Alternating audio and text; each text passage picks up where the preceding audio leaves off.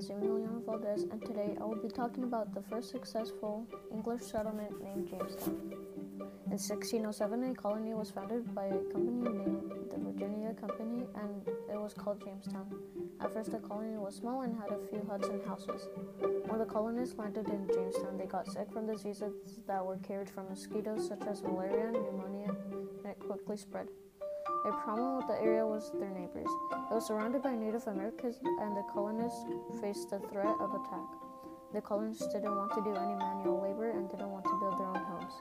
Luckily, John Smith stepped up as a leader of the colony. He grew his own crops and started a friendly relationship with the Native Americans. At one point, Powhatan natives captured him. The chief almost killed Smith. Just in time, Powhatan's daughter Pocahontas jumped in and saved Smith.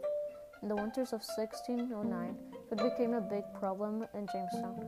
Colonists couldn't find enough food, and John Smith had to return to England because he got injured.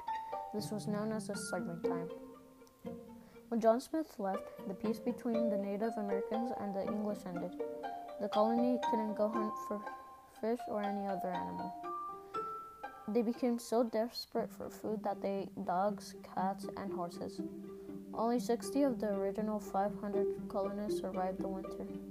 Then, in May of 1610, English ships with supplies arrived in Jamestown. A man named John Rolfe made a discovery that changed life in the colonies. He developed a type of tobacco from the West Indies. Europeans loved it and made the colonists in Jamestown very wealthy, and Jamestown would finally be able to succeed. Thank you for listening to my podcast. Have a wonderful day.